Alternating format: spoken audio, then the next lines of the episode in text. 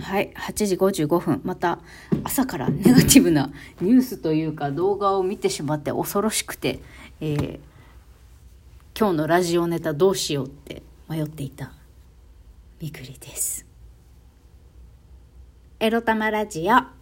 おはようございます。みくりです。この番組では借金持ち独女パラレルワーカーの私みくりが沖縄から日々いろいろいろいろ思うことを配信しております。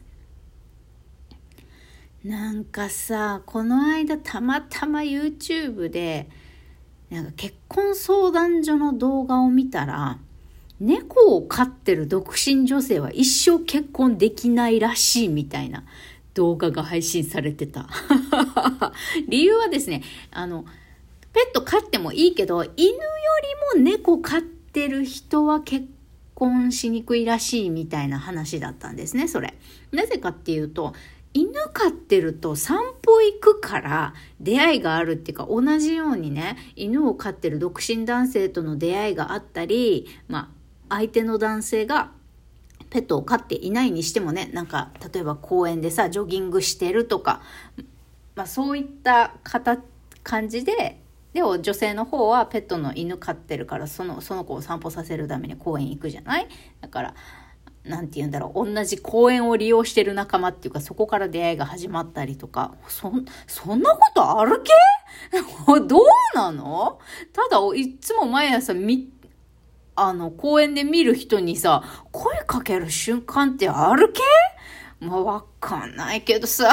まあそういうことがあるらしい。犬か、犬を飼ってるとね。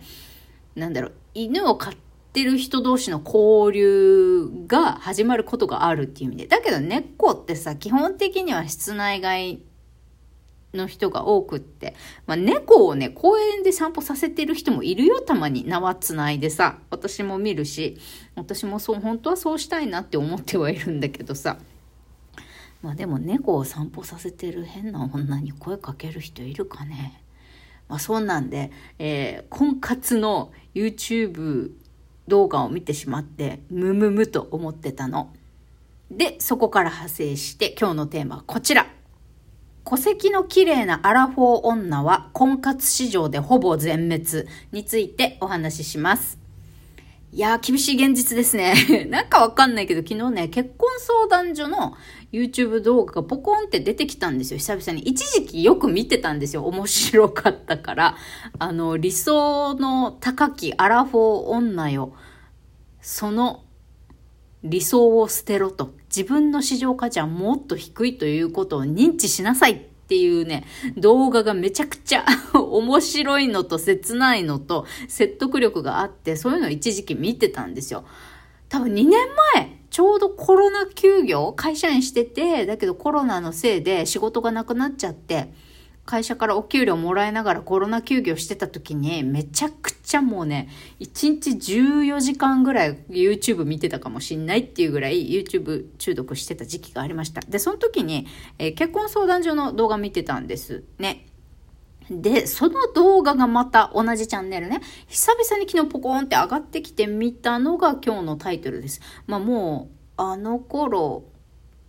そうか。とはいえ、私が2年前に動画見てた時って私38歳で、私38、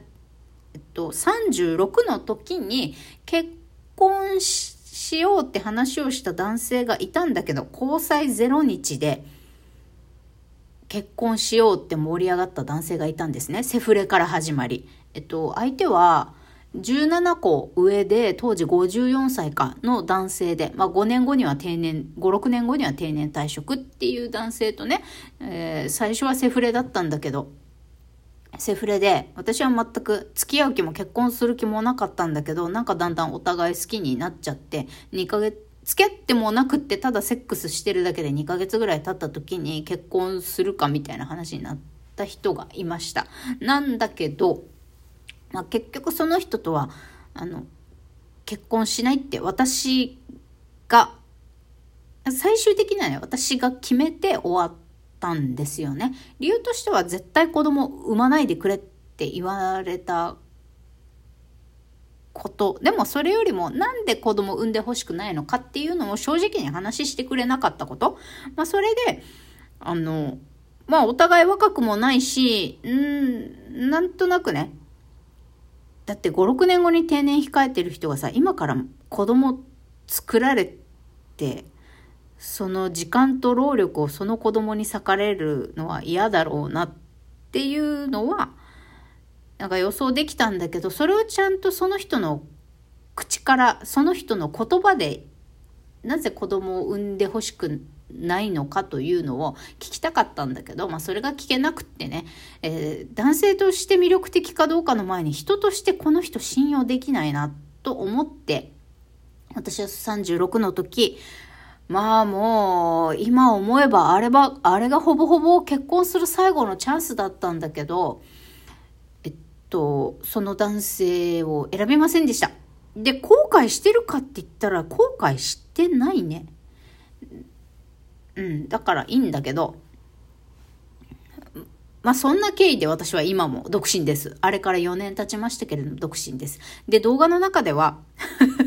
結婚相談所にいる女性がブス、売れ残りのブスばっかりなのかっていう、あの、結構刺激的なスパイシーなタイトルで非常に笑えるんですけれども、まあ、女性の中にはこれを見てね、笑えないってムカつく人もいるかもしれません。私と同じように独身だったらね。まあ、とにかく、婚活市場でもう女は30過ぎたらおしまいだよっていうのがよくわかる動画かと思います。え自分の価値は低く選べる立場じゃないんだよっていうのをね、あの理論的にお話ししてくださっています。で、まあ、こういう動画のさ、何がためになるかって言ったら、そこに、えー、コメントしている方々のあの正直で辛辣なご意見なんだよね。結婚したい男は子供と触れるエッチができる家事代行を求めてるんだから、もう、まず、年食ってて、子供が産めない女なんて絶対選ばんみたいな、もう年収の、あの、問題じゃないみたいな感じだし、でも、女性ははっきり言って選ぶ基準は年収ですってはっ言ってる方もいるしね。まあ多分これは若くないのであれば年収でしか見ないっていうことなのかな。とか、あとデートプランを練ることとか、デート代は全おごり、男が全おごりするの当たり前って思ってる人はもう、こっちから願い下げだとかね。20代の女の子は何もわかんないから一緒に考えようみたいに言ってくれるし素直だから、やっぱそういう子を選ぶし、たとえ、その結婚相談所で20代の女の子と40代の女性にね、えー、お見合いなりデートを申し込んだ時に20代の女の子だったら可愛いからこの子を喜ばせたくってもう一生懸命デートプランも考えるけど40代の女にそこまでやろうと思えないんだよな正直みたいな。デートを申し込んであげるだけありがたいと思ってほしいみたいな。ひどい言われようでございますね。アラフォー女っつうのは。いや、愕然としました。やっぱり、ここまで言われて、あの、結婚したい？独身女性の皆様、なんで結婚したい？だし、私ね、その4年前に結婚しようと思った54歳の男性ね。だってもう5、6年後にさ、定年退職が控えてるのに、私に専業主婦になれって言ってきたの、その人は。で、まあ、専業主婦になりたい人からしてみれば、まあ5、6年後に定年退職だとしても、今時専業主婦になってほしいって向こうから言ってくれるなんてありがたい話じゃないって思うかもしれないけど、私がこの人と結婚してもいいかなって思ったのは、その専業主婦になってほしいではなくって、実はね、もうあの、今まで言葉にしたことなかったけど、実はこれも大きかった。その相手の男性のね、ご両親がもうすでに他界していて、この人の両親の介護をする必要がなかったからっていうことなんだよね。やっぱり、結婚して、それなりに経ったら出てくるのがこのお互いの両親の介護問題っちゅうことですよ。で、未だにさ、やっぱり、うーん、いくら現代とはいえ、だけどもう私が40になって結婚できるとすれば自分よりさ、だいぶ年上の人だと思うの。ってなったらさ、50代、60代の人と今から結婚したらさ、絶対この人の両親が存命だったらよ、この人の両親の介護は必須だし、まあなんなら60代の人と結婚しちゃったらさ、もしかしたら5年後にはこの自分の旦那さんの介護が待ってるかもしれないということがあるわけよ。だからそういうことも考えて、それに時間と体力を割かなければならんということまで考えて、この人と一緒にいたいか、この人の家族も含めて、こうこのご家族と家族になりたいかってことだよね。そう考えたらさ、女性の方もさ、あのーお金の問題じゃなくてこの介護をしなければならないということを考えたらもう一生独身でいいかもしんないって思っちゃうよね。私はだから、まあ、そういうことも考えるとさ、まあ、絶対もうアラフォーになったら絶対婚活市場で勝てないというわけではないけれども、えー私と同じアラフォー独身女性、えー、戸籍も綺麗、結婚したこともなくって、なんか気がついたら仕事だけして独身になっちゃったわっていう人、でもな、でもな、どうしても結婚はしたいのよって思ってる方、今日 URL 貼っときますんでね、アラフォー女性のあの結婚がね、いかに厳しい